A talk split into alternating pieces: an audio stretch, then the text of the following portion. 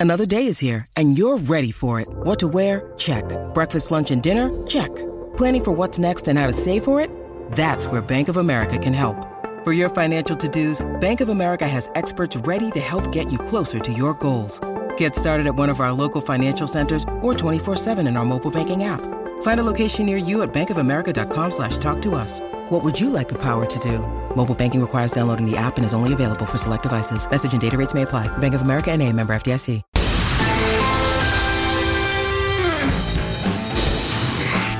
Welcome into the latest edition of ESPN FC. I'm Dan Thomas, joined in the studio today by Craig Burley and Stevie Nicol. It's all about the Champions League today, isn't it? Later on, Gab Marcotti joining us to reflect on Milan's victory over Spurs. But we kick things off by welcoming Frank Leboeuf to the show to discuss PSG losing against Bayern Munich by one goal to nil. Kingsley Coman's goal proving to be the difference between the two sides. Uh, Frank, overall, Bayern deserved the win, yeah? Definitely. Um, they've done the job where we found a, a very reserved, I would say, uh, Paris Saint Germain in the way that they've been very shy, but that was maybe the, the all, all option that they had is to wait for them, for Mbappe to, uh, to come on and, uh, and, and change the game. Uh, Galtier said after the game that uh, uh, they knew that they had a lack of depth with Neymar and Messi, and that that was the main concern for him. Um, and um, but he knew that Mbappe couldn't play for, for more than uh, than 30 minutes, so he had to wait until you know Mbappe uh, come on, and uh, and and with the, the, help of Mendes and Hakimi, bring some some chances. Hakimi got injured. I was told that also Marquinhos uh, played the whole game but was injured. Uh, but uh, it's not enough. When you're Paris Saint Germain, you mm. want to win the Champions League. If your only solution is to wait for Mbappe to come on to win a game against Bayern Munich, it's, it's, it's impossible to go through. Um, Mbappe. Um, Mbappe cannot do everything. Uh, sorry.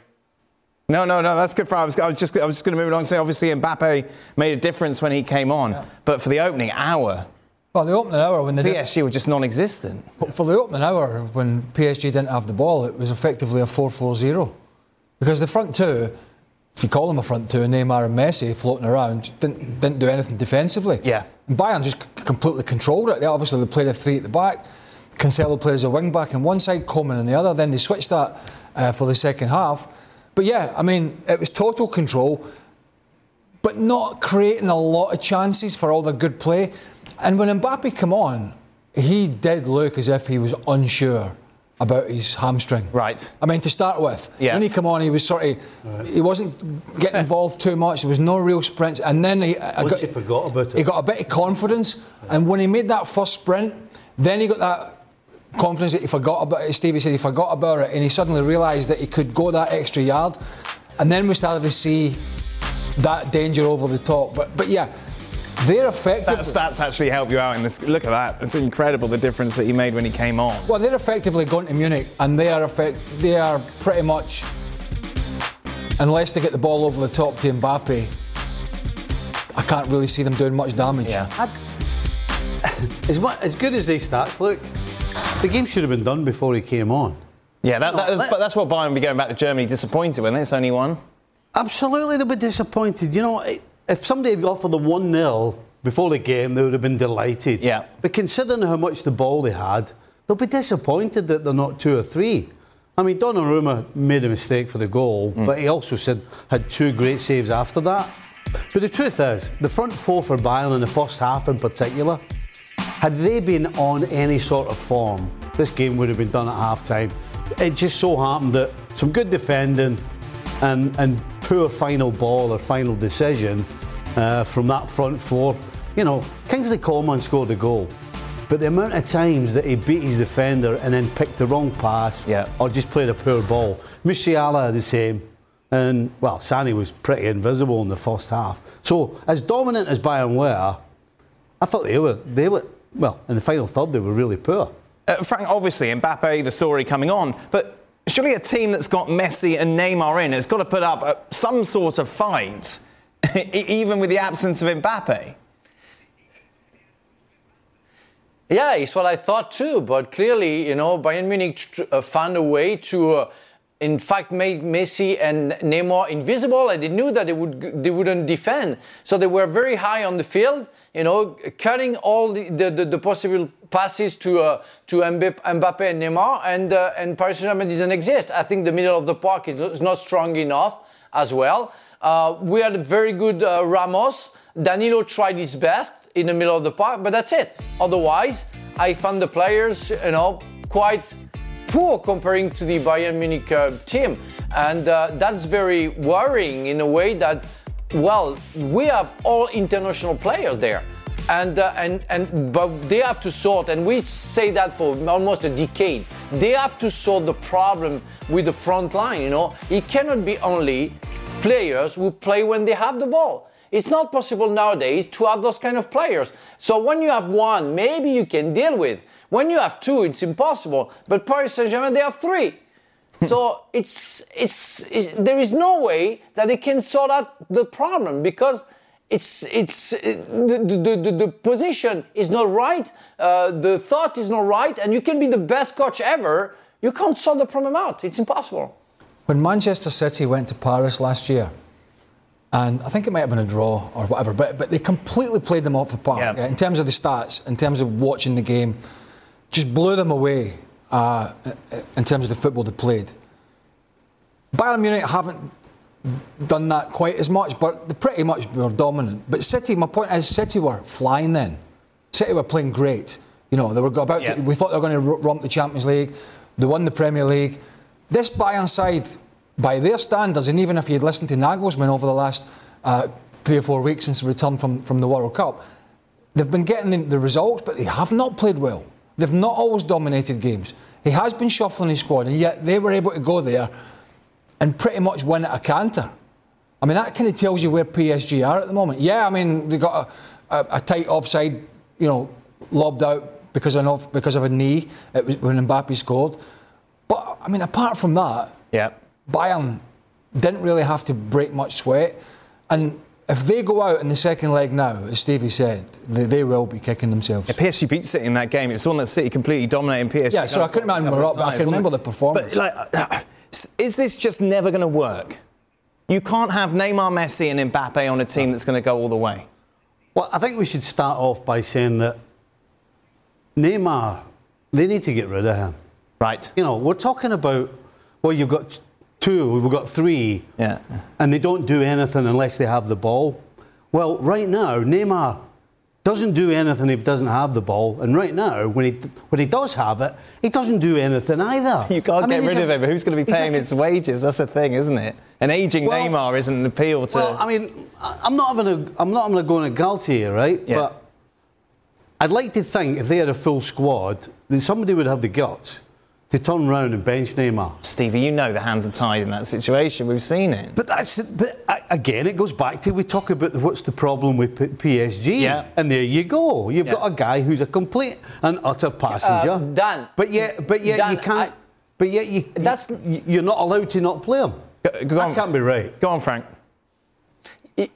that that's not only that problem on top of it you know because they knew that they have a lack of depth when Mbappe doesn't play they never recruit somebody who could replace a little bit. They, they got Ekitike who, who is absolutely fine when Mbappe plays because he can use him and turn around him. But when Mbappe doesn't play you don't have that player who can use uh, the depth that they need. And Neymar we saw him when Mbappe came on you know as Messi being more uh, thoughtful and more useful because they have that player with the depth. But I'm, I'm, with, I'm with Stevie. The, for an hour, Neymar got the ball, lost it because he doesn't know what to do with it. He doesn't know where to go and he doesn't know what to do with it. And suddenly, with Mbappe, it's better. But that's also the recruitment squad at the Paris Saint Germain who made a huge mistake, thinking that Mbappe would play, I don't know, 60 games a, a year and will use that debt that they desperately need. And that's a big mistake. That's a professional mistake for me. Well, the trouble is, is like for any manager coming in, and Galtier is the latest incumbent, is, is what system do you play to try and yeah. to try and be able to make it defensively somewhat solid of a structure? Because if you play two of them wide and one through the middle, the two, you know the middle one ain't chasing back to work back to the midfield, and the two wide guys ain't chasing the fullbacks back. And if you think about Messi with Argentina and all that success he had in the summer and why it worked was almost. Every, I mean, not taking anything away from the other players.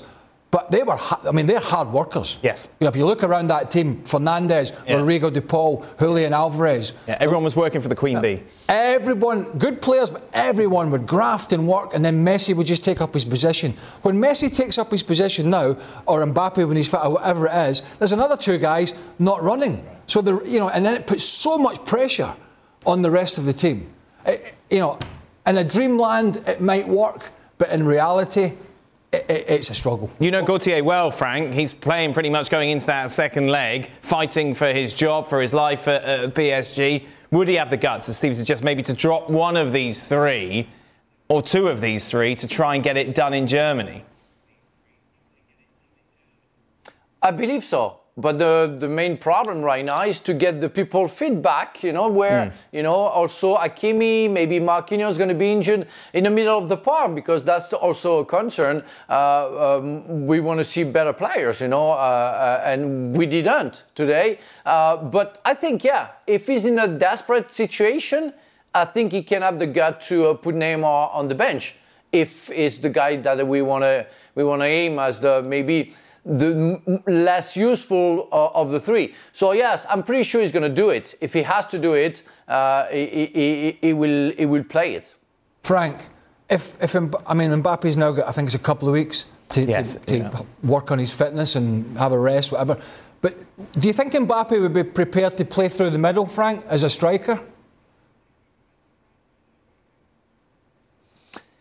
Well, yes, I think uh, for one game, if uh, psychologically Galtier wo- kind of work with him on that, yeah, it, it, it, it will it will explain to him that that's the only way they can get through uh, because uh, otherwise, you know, uh, Messi and Neymar can be at their best if he's not in the middle of the park, and then and then maybe uh, Mbappe can say yes, okay, but we'll have to discuss after. Even if it works, we'll have to discuss after because I don't want to do that. It's never been my plan in my career.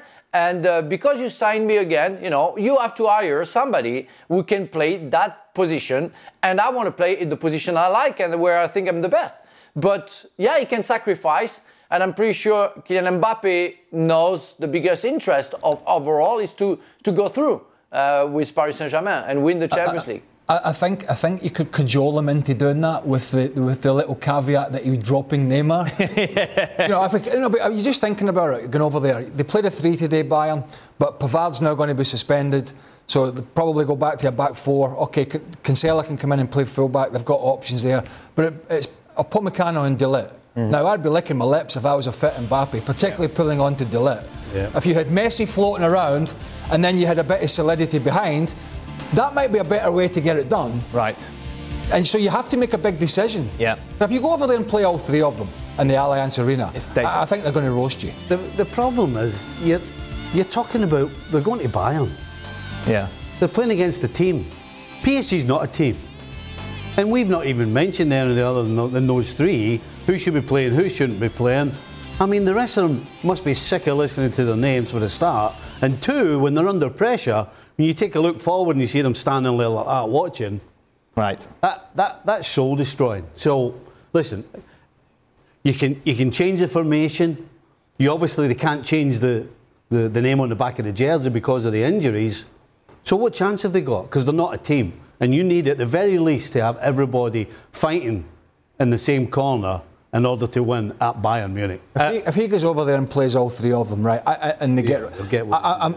I'm thinking, I think the, the criticism would come that he really looked at the first game and probably hadn't had the bottle Right. to leave one of them out, and particularly Neymar. First thing he said when he came in the day was, well, talking about Neymar and you know walking about doing nothing. So it's a big decision for him, but you know he's getting paid to make, make those. It's not about if Neymar's happy or not. It's about going over there and putting a team on the field that's got at least half a chance of defending and winning the game. And with all three of them, the others in that team will just get a, a roasting. Who did you like from Bayern today?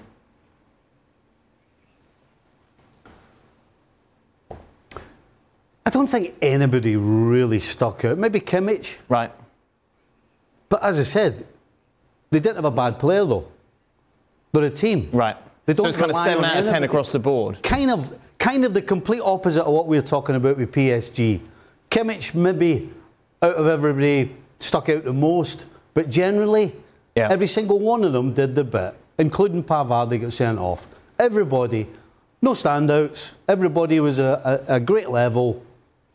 PSG, you win 1 0, bring them back home, job done, because of the team. That, I thought Pavard was actually, I mean, it sounds silly. It, it was a rash challenge for the first booking, then you, and then obviously the, the second one, he's, he's dived in. Yeah. But his general performance overall was actually really good. He made, he made some really good blocks. Defensively, he was excellent. And I agree with Stevie. I think Kimmich in there is just a quality Yeah. player. And the wing backs did a pretty good job as well for them because they worked hard. They worked hard and they gave them width. Yeah, I mean, I gave him, I was given, like Coman in particular stick for, for his final ball. Hmm. But guess what? Even though his final ball wasn't good, as Craig said, he was doing a job defensively. So when he lost it, he got back in and then he got it again. That's probably why he got the ball so many times. Perfect. Uh, let's talk percentages, Frank. Chance that PSG can go there and get it done?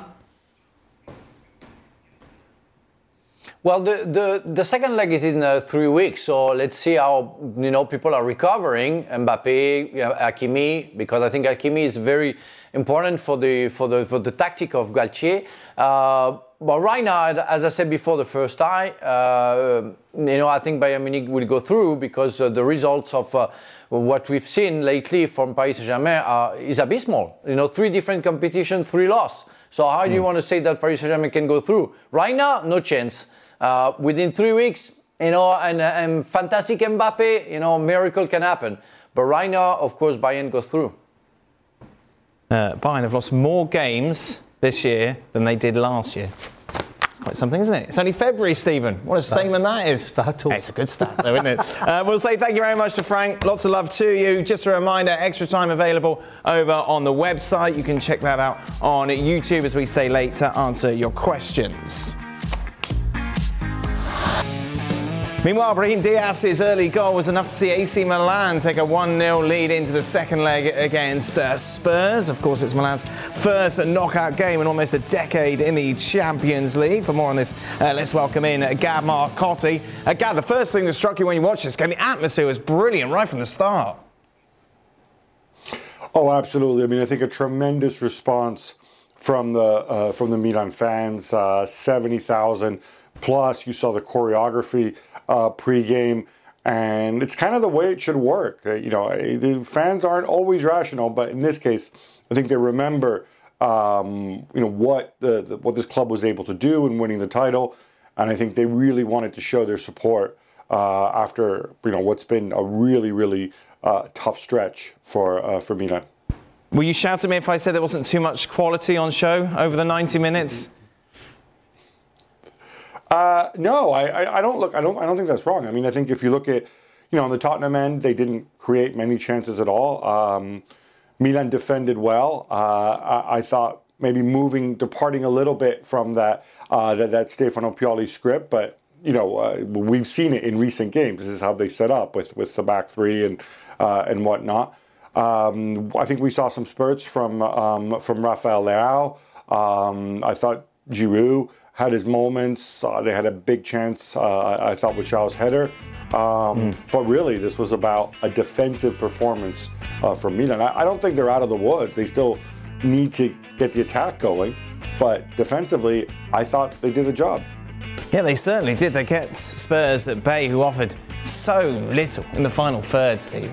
Yeah, you know what? Spurs will be going home thanking the lucky stars, you know. Uh, K- Catella had a header that, quite frankly, he should have put it in the back of the net. Mm. He completely mistimed it. It was a horrible attempt. And that, for me, that might, might have been enough. The fact is, Tottenham going forward can't be any worse in the second leg. Right. They really,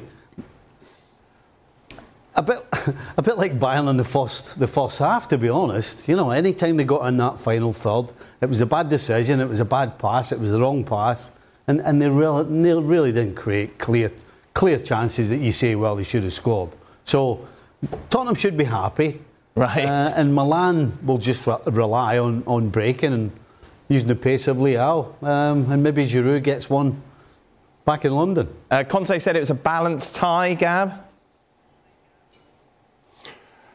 Yeah, um, I, I, don't know. I mean, I think when you look at this performance um, from from the Spurs end, you know, I, I, think you expected more in terms of performance. You know, maybe not goals. Uh, uh, I, I, really, Harry Kane, I thought did his part. I, thought Son again uh, struggled a little bit. Obviously, they had you know they had guys missing in, in midfield perhaps, but uh, you know to not be able to break down this this Milan defense and create more chances um, I think that's on Spurs. I, I don't think Conte. I think you know that's you can call it balanced in front of the cameras, and then that you know dressing room door shuts, and then who knows what he's saying.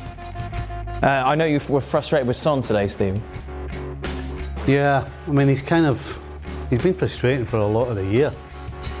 He always you, you still you still have it in your mind that Son, when he starts picking up some pace with the ball at his feet, something's going to happen. Mm. Just unfortunately, this season in particular, it, it hasn't been happening. And defensively, they look poor. Eric Dier, again for me has to do better on the goal, closing, closing the first shot. Um, but yeah, as far as Son's concerned, he, he's searching. He's searching for his for his form. Uh, who's in control going into the second leg then, Gab? Who are your favourites? I, I, I, think it's very much a, a toss-up. I, I don't think Milan can go you know, into the second leg and think, oh look, you know, we we defended well. Uh, this will get us through. I think they need to produce more on the attacking end, and I think that's been the difficult thing for Pioli to do. I think if if they get, they're really missing Ismail Bennacer in the middle of the pitch because you know, frankly, Krunic is just a completely different sort of player.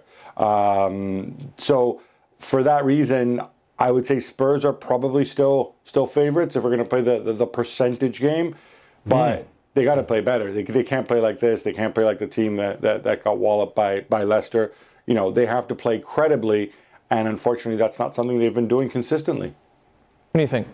I, I, th- I think Tottenham have to be favourites. As I said, that, that missed chance at the end could have changed the whole thing. I, I, thought Milan didn't look as though they had another gear in them, to be honest. Right. Whereas I think Tottenham definitely do have another gear, particularly at home, and they will now have that big crowd behind them uh, so I think, yeah, Tottenham are favourites going in.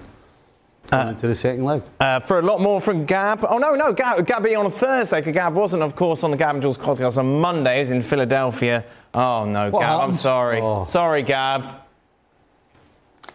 You had to bring it up, huh? That's all right. Well, well it, it, it, took me there. my mistake took me there. Uh, so it's Don the Jules on Monday. Of course, Gab will be back with Jules on Thursday. Uh, Jules is in Paris today to reflect on the Champions League. Did you know less than 10% of Americans own an e bike? Here's why that should change. Studies show e bike owners actually end up exercising more, plus getting outside more. If you're looking for a balanced lifestyle and everyday adventures, you need to check out Lectric e-bikes. They are the number one selling e-bike brand in America. Their bikes are typically foldable, pre-assembled, and have serious range up to 150 miles on some models. Check them out today at lectricebikes.com and add some more adventure to your week. That's L E C T R I C E bikes.com. Passion, drive, and patience. The formula for winning championships is also what keeps your ride or die alive. eBay Motors has everything you need to maintain your vehicle and level it up to peak performance. Superchargers, roof racks, exhaust kits, LED headlights, and more. Whether you're into speed, power, or style, eBay Motors has you covered. With over 122 million parts for your number one ride or die, you'll always find exactly what you're looking for. And with eBay Guaranteed Fit, your part is guaranteed to fit your ride every time or your money back. Because with eBay Motors, you're burning rubber, not cash. With all the parts you need at the prices you want, it's easy to make your car the MVP and bring home huge wins. Keep your ride or die alive at ebaymotors.com. Eligible items only, exclusions apply. Right then, what about this on Wednesday in the Premier League? Arsenal taking on Manchester City, a top of the table clash with so much at stake. It has, of course, been quite the week for Arsenal, seeing them once again unable to get a victory, robbed by the referees who admitted they made a mistake. This is what Arteta had to say about that admission. We ended the game after after analyzing the, um, all the evidence that we had on the images with a huge anger and disappointment um, because that wasn't a human error. That was a, a big, big, big not conceiving and understanding your job, and um, and that's not acceptable. I'm sorry. I will be only satisfied if they give me the two points back, which is not going to be the case. I appreciate, and I think they were really sincere, open and genuine um, apologies and explanation, which is really good. Um, but it doesn't take the fact that do we have two less points that we should have on the table. I had an interesting discussion with the with the producer earlier. I know, Did you? I know, I know. Don't go there. No, normally you don't speak to him. No, go, no, he was hovering around.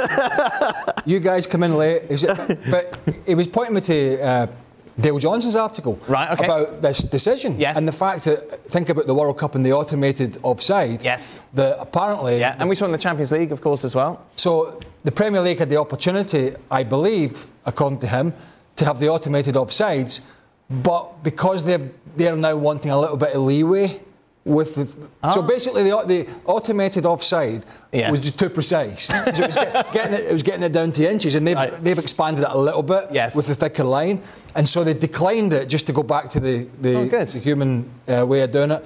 And of course, they've missed it. So the automated one would have picked it up. Yes. Clearly. Yeah. But the Premier League have uh, Oh, well. refused to do They turn their back on it. Right then, Stevie. Because it's too accurate. Do- Does this, uh, what happened at the weekend, make any difference going into this tie? I don't think so, no. Right.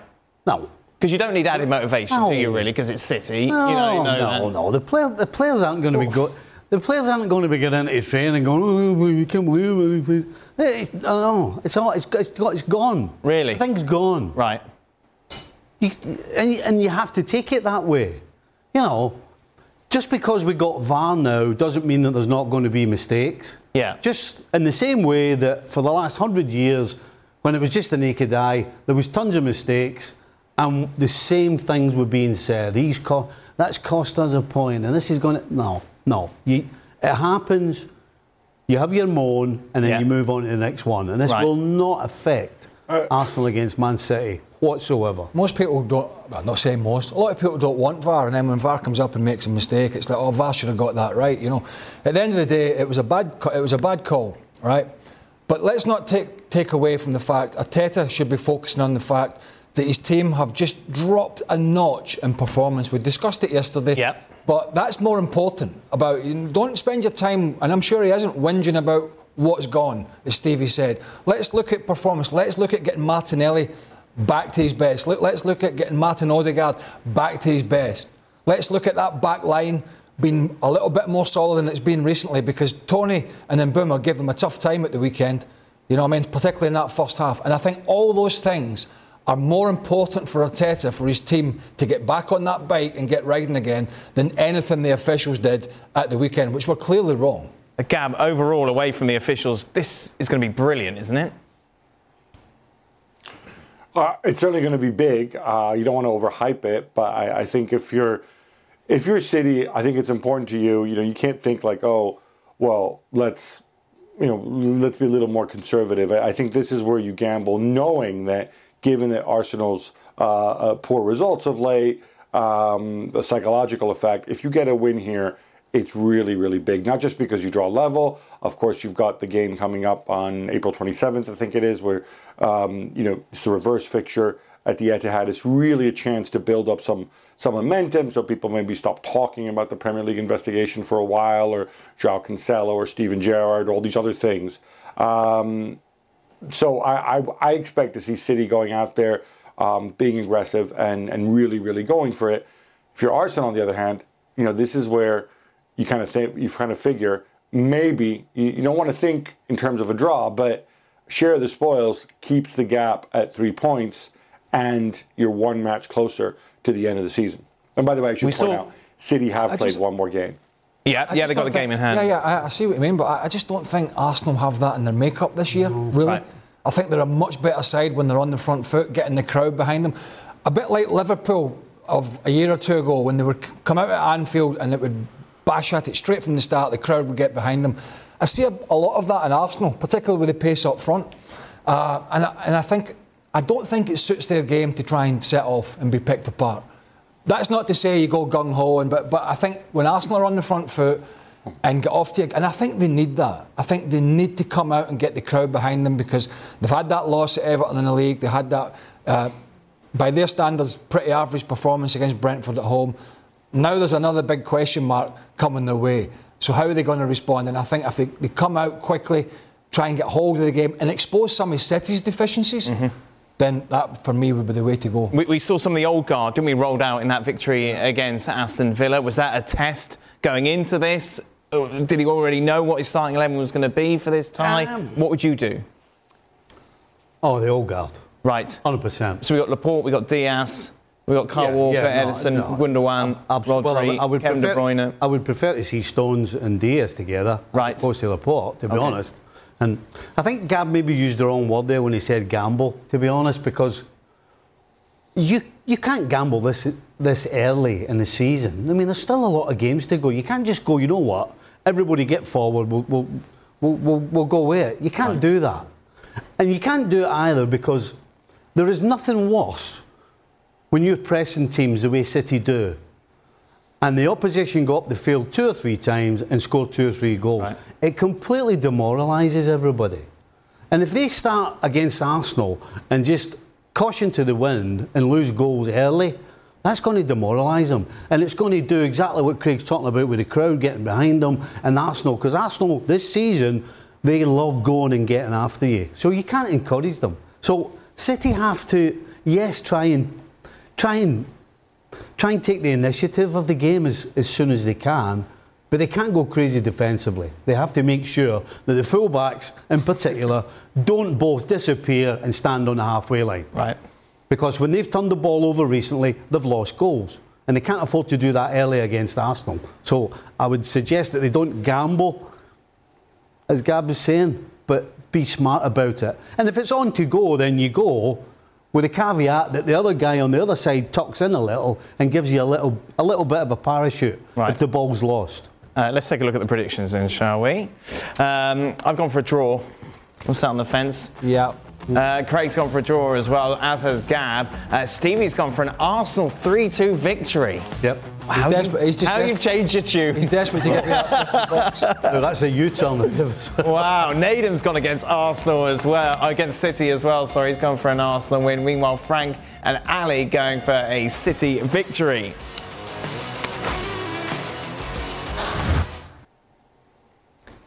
Draw, Gab? I mean, I, I honestly, this could go any way, um, but I, I don't think a draw is a bad result for Arsenal. And look, I, maybe I'm being too Italian, too calculating here. Um, But uh, by the way, Stevie, when when I was talking about City maybe gambling and, and taking some risks, I'm not advocating, and I would never advocate that it's a good idea for a team to quote go crazy uh, defensively. Um, ju- just to make that very, very clear, uh, I'm just saying, play your game and impose yourself on the opposition like you normally do, because I think that's when City are at their best. Rather You than when you agreed with know, Gab? maybe he starts tweaking, overthinking. What's that? You worried you've agreed with Gab? No, not at all. I, I, uh, is it uh, is it safe to say there's a few, few eyes on Haaland again tomorrow? I think so. I mean, Jan would hate that. Jan would be, he would be, he would be headbutting the screen. I hate, no, you know, we, if he plays, of course. You know, we had a graphic up last week or the week before Yeah. about the teams that he scored against, and you can't deny. Nobody's saying he's a bad player. Nobody's saying this, that, and the next thing. But at the end of the day, when City haven't Jan's been- going to be on the phone straight away. Sorry? Jan's going to be on the phone. send them this clip. Yeah, and then he'll say, remember what you said about Manchester Yeah, United? Man United. And uh, I think he logs everything you say and there's, uh, he gets ready. You know, at the end of the day, as wonderful a player as he is, there's no doubt City have been a little bit more pragmatic this season than others. Haven't been quite as swashbuckling. Not to say they've been bad, but they've not been at their best. And then in the big games, that's really where you want to see Haaland. Champions League, the Manchester Derby, your title rivals, under pressure. You know, your manager's made some changes in the last couple of weeks. He really doesn't need another game where he's left isolated, Yeah. like he was at Tottenham that day. Never got much ball at all down in London. Really struggled to get any possession. Wasn't his fault, to be fair. It was his teammates. I don't think they can afford another evening like that at the Emirates. Steve, you got the day off as well tomorrow. Meeting I'll make the most of it and get my feet up and watch it and kill, kill Cam. And Feet up with the dog. yes, dog exactly. the dog Uh, me and. Craig will be back, sit Ali as well, Nedum as well, to reflect on that game. Plus, of course, it's Chelsea against uh, Borussia Dortmund as well. We're driven by the search for better, but when it comes to hiring, the best way to search for a candidate isn't to search at all. Don't search, match with Indeed. If you need to hire, you need Indeed. Indeed is your matching and hiring platform with over 350 million global monthly visitors according to Indeed data and a matching engine that helps you find quality candidates fast. Ditch the busy work. Use Indeed for scheduling, screening, and messaging so you can connect with candidates faster. Join more than 3.5 million businesses worldwide that use Indeed to hire great talent fast. And listeners of this show will get a $75 sponsored job credit to get your jobs more visibility at Indeed.com slash FC. Just go to Indeed.com slash FC right now and support our show by saying you heard about Indeed on the podcast. Indeed.com slash FC, terms and conditions apply. Need to hire? You need Indeed. Now, let's talk about the play of the week. The pressure to follow up Hypnotic and Cognac, weighing heavy on the team. Hypnotic was in the cup, blue, and ready for the play. And boom! Añejo Tequila came in with a smooth assist to Hypnotic's tropical fruit finish. Shaken, strained, poured. It was green and good!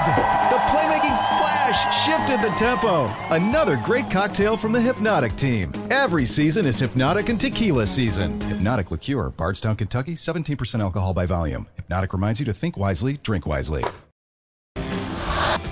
Meanwhile, news coming out of Southampton the team currently sat bottom of the Premier League will hire Jesse Marsch uh, to. Oh, I've completely forgotten the guy's name. What was his name? Nathan Jones. There you are, Nathan Jones. I was going to say Hasenhuttl. Nathan Jones, of course, only there for nine Premier League matches. Uh, Gab, where did this come from? Jesse Marsch. Well, it's weird because they, they, they were kind of all over the shop. Some suggestions of, of, of Steve Bruce, which really wouldn't have fit.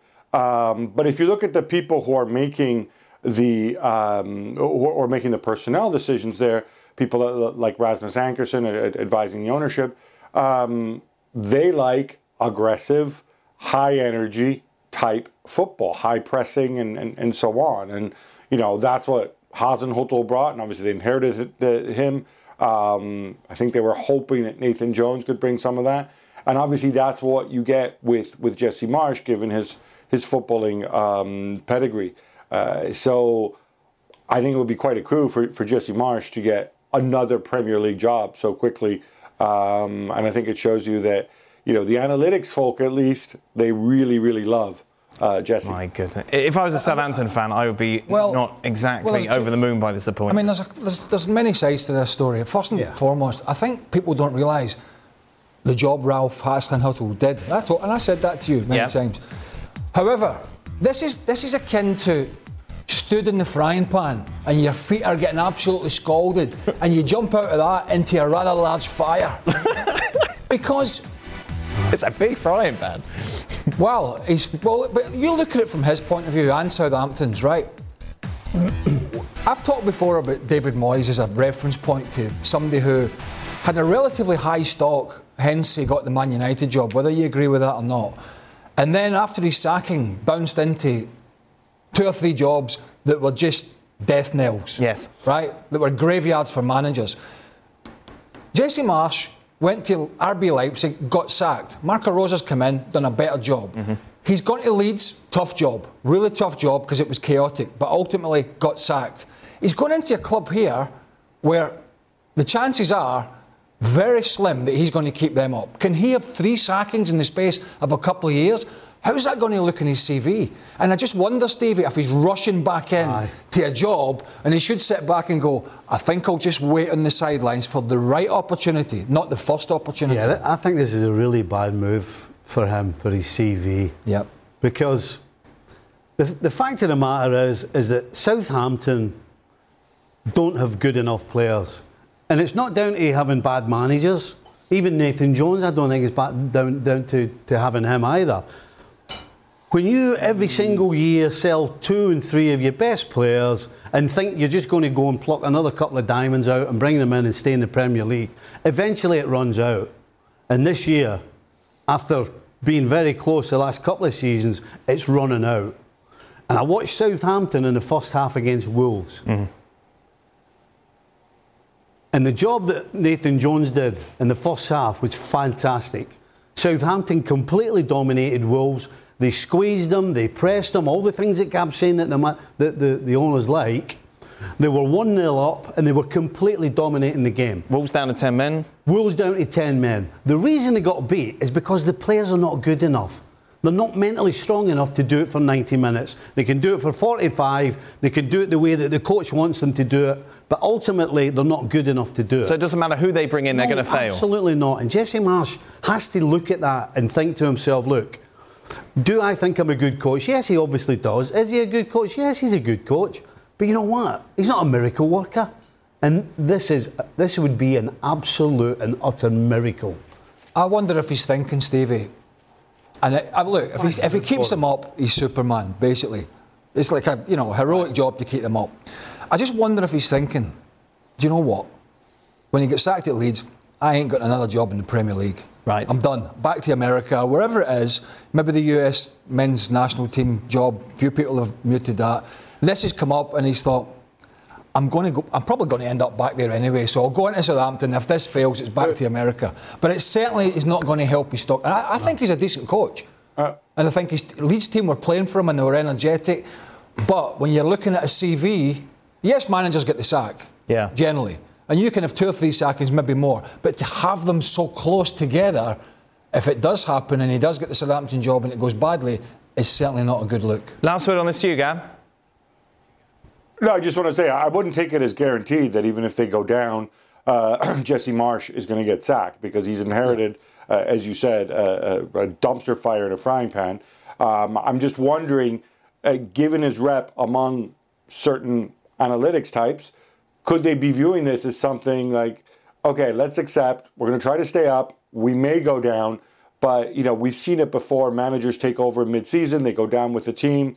Um, the, the club sticks with them uh, and they rebuild and come back up. Um, I'm just wondering if if that could be Southampton's thinking and maybe Jesse Marsch's thinking as well. You know, in terms of uh, you know he, he's the guy's a pretty smart guy. He went to Princeton apparently. You know, he can read a table and he can look at his players and say, uh, "Wow, you know, I'm not. I can't be judged solely on whether I keep this team up or not. Presumably, if they hire me." It's because we've got a longer project going. I, I'm just wondering if that could be their thinking. Which college did you go to, Gab? Uh, a much better one, which uh, you regularly superseded that school with those horrible orange and black colors in New There you Jersey. Go. There we are. Perfect. Right. What one was it? Hmm? Which one was it? I don't know. The one college Elon was it? Musk went to. Yeah, well, That's not helping, Gab. That's not helping him. Have a look. Try again. Uh, I, I, I went to uh, I went to Penn. Princeton are, are big athletic rivals. There we You've been go. here long We're enough. You should know that. No, I know Penn. Well, you've been yeah. I know, how did I? How am I supposed to know what college Gab went? Oh, you got to find these prep. Ah, Stevie went to the College of Life, didn't you, Stephen? Yes. Uh, just a reminder, football. Oh, there you go. Uh, they will be dissecting Jesse Marsch and his chances at Southampton on the next show. Uh, oh, they've already done it apparently on Monday's show, so be sure to check yeah. that out. That's available now on Plus. Ahead of the game, those two. There you are, most definitely. Uh, meanwhile, Borussia Dortmund absolutely flying this year. Six consecutive wins since their return to action in 2023. It leaves them three points adrift of Bayern at the top of the Bundesliga. Meanwhile, Chelsea's form certainly does not hold a candle to that. They, of course, have been labouring of late, just struggling to get anything going. 12 games, two victories, uh, six losses uh, within those 12 matches. Why are we saying this? Well, of course, it's Borussia Dortmund against Chelsea uh, tomorrow in the Champions League. It's not where you really want to be going, is it? If you're Chelsea going going in and taking on a team in this form with that atmosphere at that stadium. It's bad enough when you're in that sort of rut of form with all these new players and the, the opposing team are able to play two goalies. Basically, West Ham. yes. That's when you know your luck's down. They played they played some good stuff early in this game, but you know they've made the changes to the roster. I think Badiashile is not available, so I would imagine Koulibaly comes back in. Lots of experience, but it's not the same Koulibaly that was playing for Napoli, that's for sure. Uh, and yeah, Dortmund have been playing really, really well. And I have to say, I'm not favouring Chelsea on this one at all. No, because you look at it and it's the same old problem. Who's going to get Chelsea's goals? Yeah. But as well as Borussia Dortmund have been doing, the back line doesn't it doesn't instill you with confidence. Yes, recently they've been okay, pretty good, but they haven't really been under a lot of pressure. And Chelsea's got Chelsea's got to start scoring goals with the talent they have. Just might could be in this game against but a questionable Dortmund defence. Schlotterbeck, Schlotterbeck and Hummels and people like that. But Chelsea haven't got any pace up front. Right. I mean, Aubameyang was the one that came in for, for, for a little bit of pace. Tuchel signing. Clearly, Potter doesn't fancy him at all. So you're looking at Havertz, who yeah. is not the quickest. Right. Sterling's out. Uh, Felix is a really clever player, obviously, but he drops a bit deeper. So who's going to run in behind in a game when you're away from home, you need an out ball? It's difficult to find. I just can't see it. Gab, you think it's going to be a proper European night in Dortmund? Over 81,000 fans, a complete sellout. What an atmosphere it's going to be there. Yeah, uh, unbelievable place, the, the, the Westfalen uh, uh, Stadium, incredible crowd.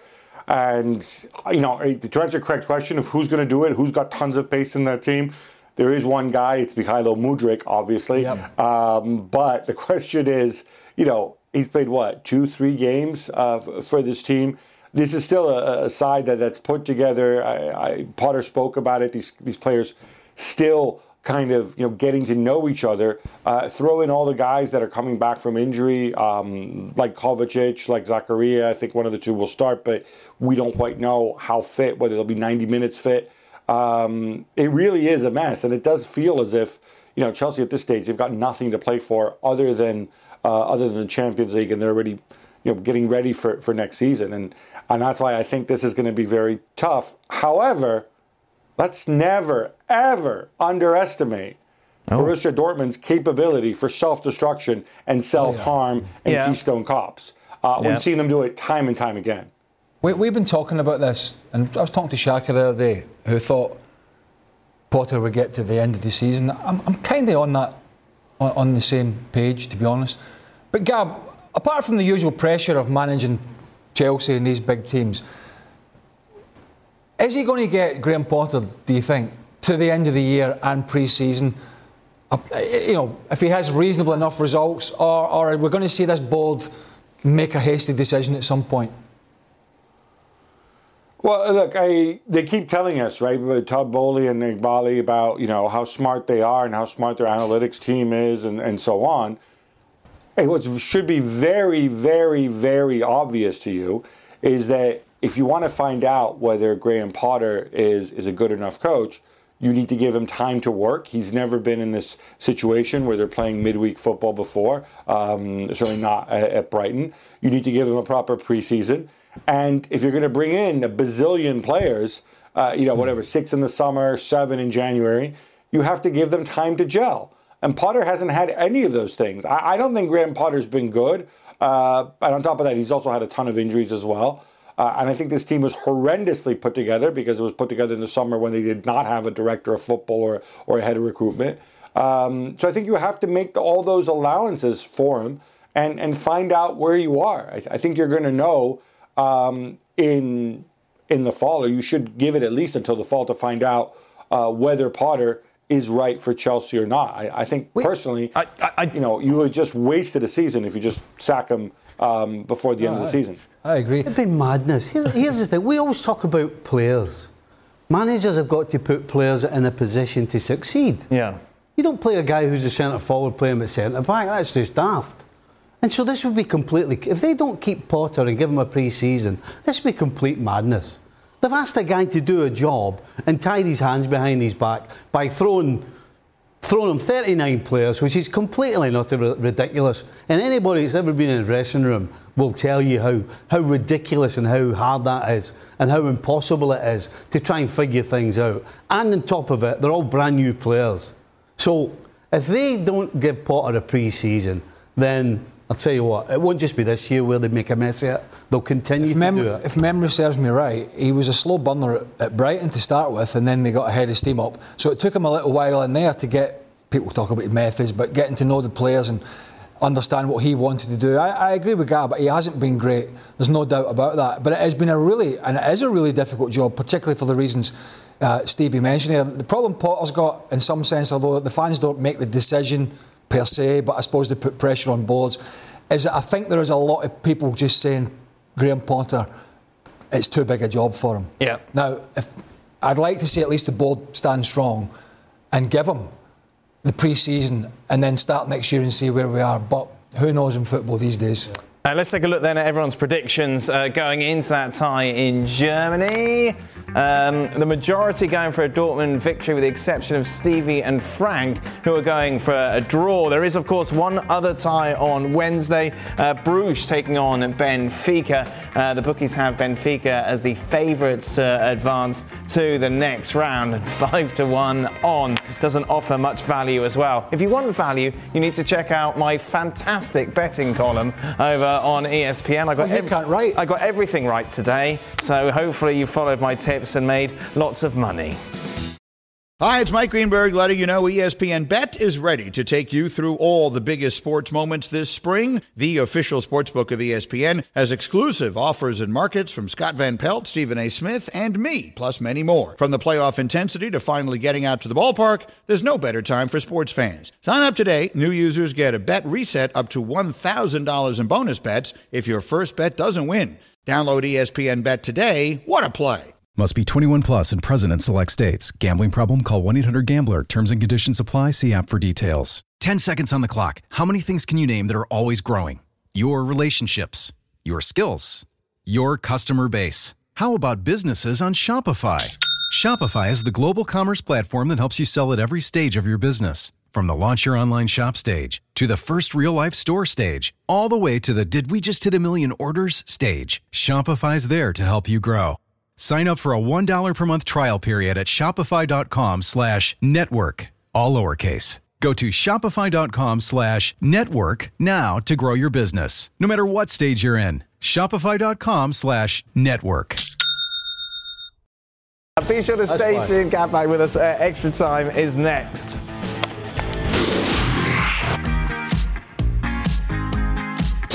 Welcome into the latest edition of Extra Time. Thank you for your tweets. Craig with us, Stevie as well, Gab Marcotti. Right, Gab, what happened this weekend? You flew to Philadelphia especially to watch it with your Eagles friends. That worked out well.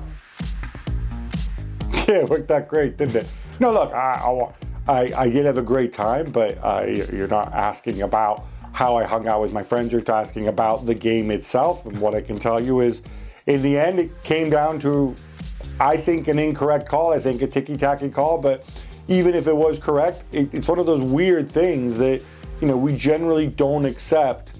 Um, it's really not in U.S. sports. We don't accept huge games like this being decided by referees. You know, it's, it's like in basketball when the guy there's a minute left to go and the guy goes up for a dunk and you know he's getting fouled all over, but they never call those fouls. And um, that said, before that, you know, I think our defense let us down on the day. And Yeah, I, I that wasn't really Pat asking about the game. I was just special. asking about your adventures, Gab. Why didn't you go to the Super Bowl? Why didn't you go to Arizona?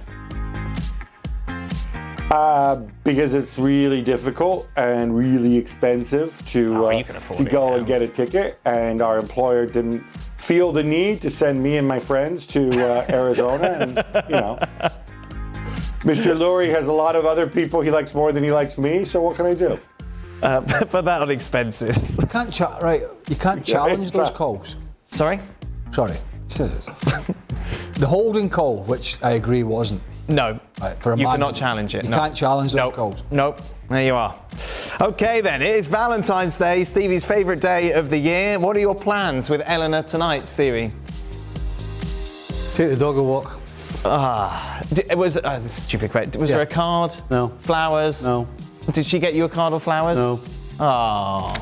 Oh, we've passed all that nonsense. Oh, well, I, were you ever in that nonsense? Did you ever get No, anything for Valentine's? Absolutely, yeah. Did you? Aye, of course I do. Oh, I didn't know that, Steve. Absolutely, yeah. Yeah? No, there just comes a time where you're like, you know what, this is. At the end of the day, it's a lot of nonsense. It's just a scam to get money out of you. You're right. All this, all this flowers. They'll need to be smarter. hey, they'll need to be smarter than And that to you're get young, money out you. fall, in, you fall in the trap, and everybody's like, ah, and then Ah. if you don't do it, then they fall out and all that nonsense. Right. We're past all that. What was your To be fair, go, they what was your go-to in the past when you? Well, there used could be a buy- surprise. Flo- Flowers on a card. When you get home, when you get home, there could be a surprise Yes. on, the, on the dining table. Yeah, it could be "I love you" spelt out. Could Happy Valentine's, my love, Yeah. written in shepherd's pie. Yes, all that's what over happened the for your birthday, wasn't it? I did, yeah. Yeah. So Yeah, And then you could lap it up I got that for for- all the dog. I got that for my birthday. What's yeah. that? It's shepherd's pie with I love you on it. Did you? Aye. Yeah. Hey, Dad, she saw the picture. Yeah, yeah. She sent me the picture. shepherd's pie. well. Uh, Mr. Burley? no, No. my wife was actually buying, uh, actually for my da- our daughter. Right. It's all the bed was all like. Don't ask me why. Okay. And then the daughter was off buying stuff for the wife. Right. I stayed out of it. It's nothing to do with me. Well, no, that's fair enough. I just stayed back. Yeah. and got on. Uh, Gab, did Mrs. Marcotti get any Valentine's Day gifts?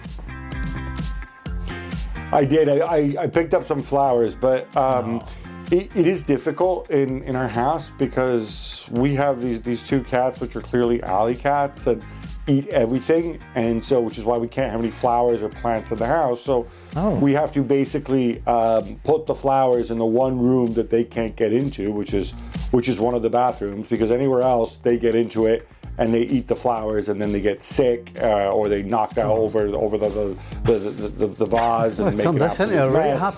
So, it? yeah. Uh, what are their names? I, I think you know next time I might just get an NFT of flowers and store said non-fungible token, blockchain Yeah. protected, of course, somewhere Yes. else, and that'll just make it easier. Beautiful. G- Gab, what are the cats called? I know, no. Gab, can you not get edible flowers? The then cats- that way you can put them anywhere and the cats can eat them and be all right. Edible. edible flowers. I've heard would of be edible idea. flowers. The cats. Well, they're not actually flowers. They're, they're just They're chocolates. They're shaped, they're shaped, they're called edible flowers, but they're not. They're not actually flowers. They're.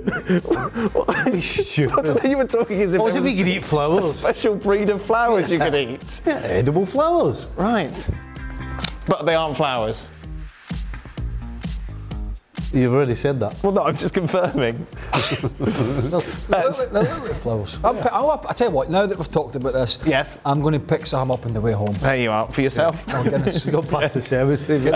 Uh, Stevie, when you were the Revs coach, did you ever fear for your job if your team had a bad run of losses? These days, there's always such a quick, quick discussion in the media about a coach losing their job during bad times. I did once, yeah, Right? and I lost my job. Oh, I knew, I knew I was doomed. right. At what stage But I you knew, know? listen, I knew I was doomed because we weren't good. Right. You know, it wasn't a case of just because you lost four games in the trot, then you're under pressure. It wasn't a case of that. You just- the team wasn't good, and I knew it was coming, and so I felt the worst. Some of these guys are lucky when it comes as a surprise. Then you can get over it. But I knew it was coming for a long time. Okay. Because there was nothing I could do to make us any better. So I knew it was coming, so it was worse actually.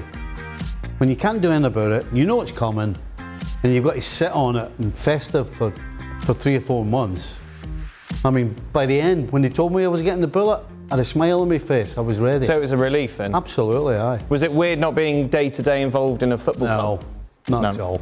Well, you got to come with us. Join you, us. Oh, exactly. You love getting up at like half seven in the morning and going to training. Yeah, how did you get up so early every day? I didn't. I didn't go up at Absalom. What time were you in? I got in there about. Well, I was at everyone. I did. I sorted everyone out the day before, Right.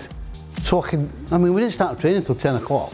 At what time I do you get could, in I could go in at nine o'clock if I wanted. Oh, well, you're the boss.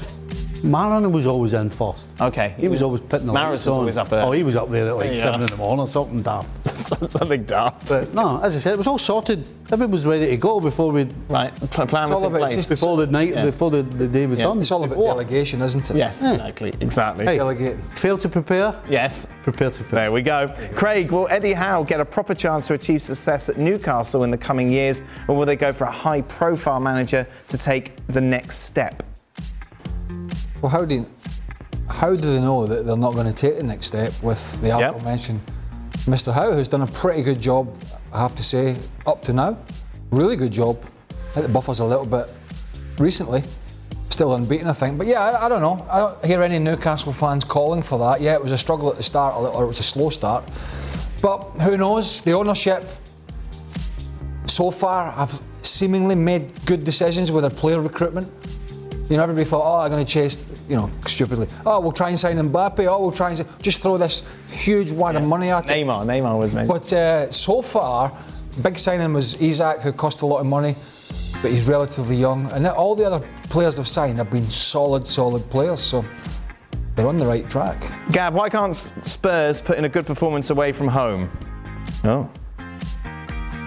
I have no idea. Um, I, I, I think, you know, whether they go and they play, we, we've seen them play poorly away from home when, when, when they sit deep and kind of invite the opposition and they can't keep them out. And we've seen them play poorly away from home where they give up a goal early on and, you know, have a lot of the ball. And other than Harry Kane, they just kind of never spark into life, like, like- as we saw uh, against against Milan. Now, if Conte were here and I was asking him, he would say, "Oh, because we need to work, we need to work. need- it's hard to work when you're playing midweek football." And I'm like, dude, at some point, you want to play in the Champions League, you want to go on cup runs. Hey, guess what? That means midweek football. So you know, figure out how to make it work with midweek football.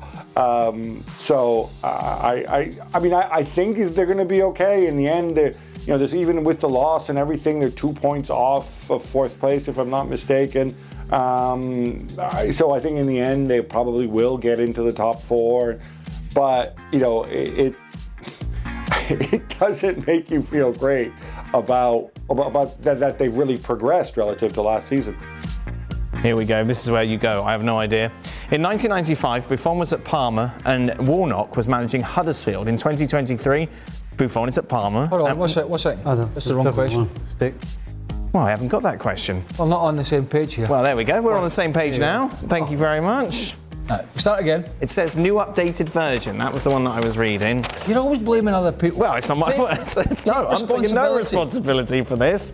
Okay, Buffon was at Parma. Warnock was managing Huddersfield. This is back in 1995. We're in 2023 and we've got the same situation. What were you guys doing in 1995? What, where, where were you in 1995? Give me a day. What were you doing Wednesday. on, on, on Valentine's What was Day? it in 95? 1995, yeah. Uh, I was living in London. Living in London, right, how old were you then? still playing at Chelsea. Okay. What age were you then? Like 25? 24. Right. Enjoying life? Ah, very professional.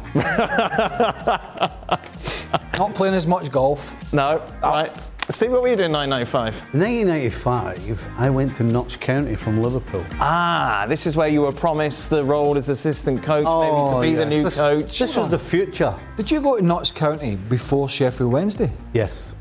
I always had it the other way around. yeah. No. So you, you were thinking management, this could be a good way in, and then the person who brought you in got sacked. The whole future was mapped out. Right.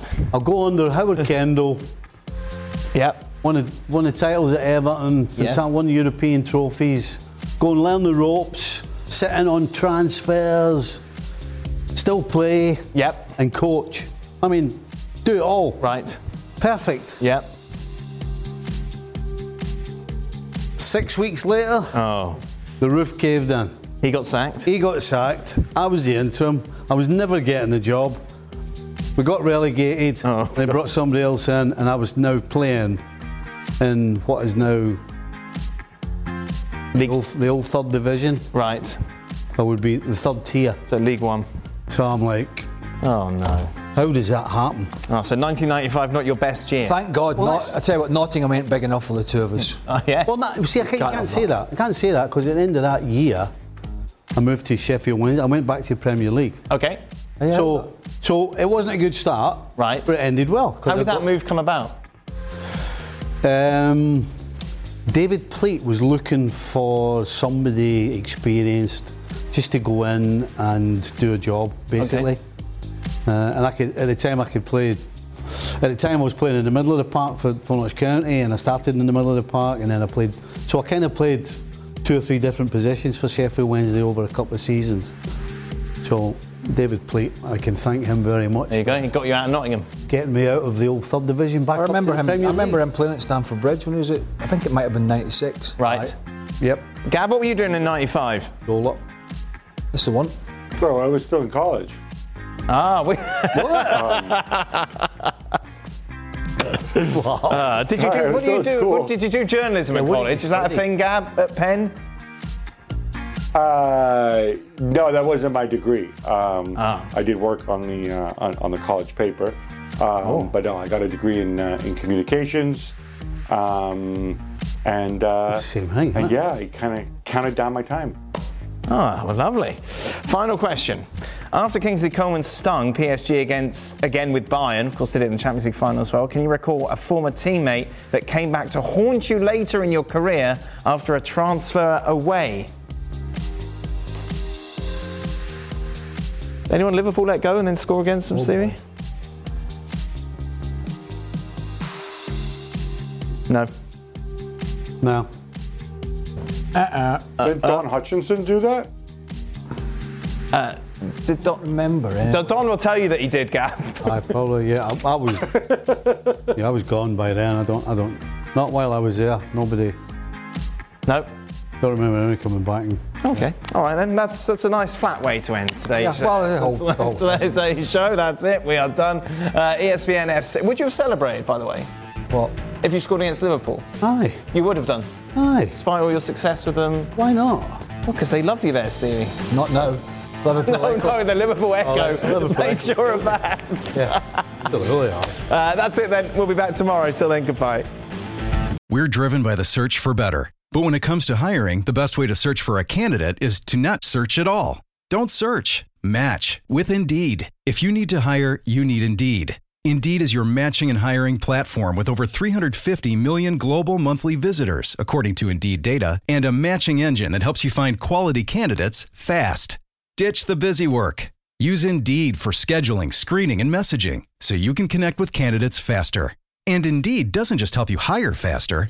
93% of employers agree Indeed delivers the highest quality matches compared to other job sites, according to a recent Indeed survey. Leveraging over 140 million qualifications and preferences every day, Indeed's matching engine is constantly learning from your preferences. So the more you use Indeed, the better it gets. Join more than 3.5 million businesses worldwide that use Indeed to hire great talent fast. And listeners of this show will get a $75 sponsored job credit to get your jobs more visibility at Indeed.com slash FC. Just go to Indeed.com slash FC right now and support our show by saying you heard about Indeed on this podcast. Indeed.com slash FC. Terms and conditions apply. Need to hire? You need Indeed.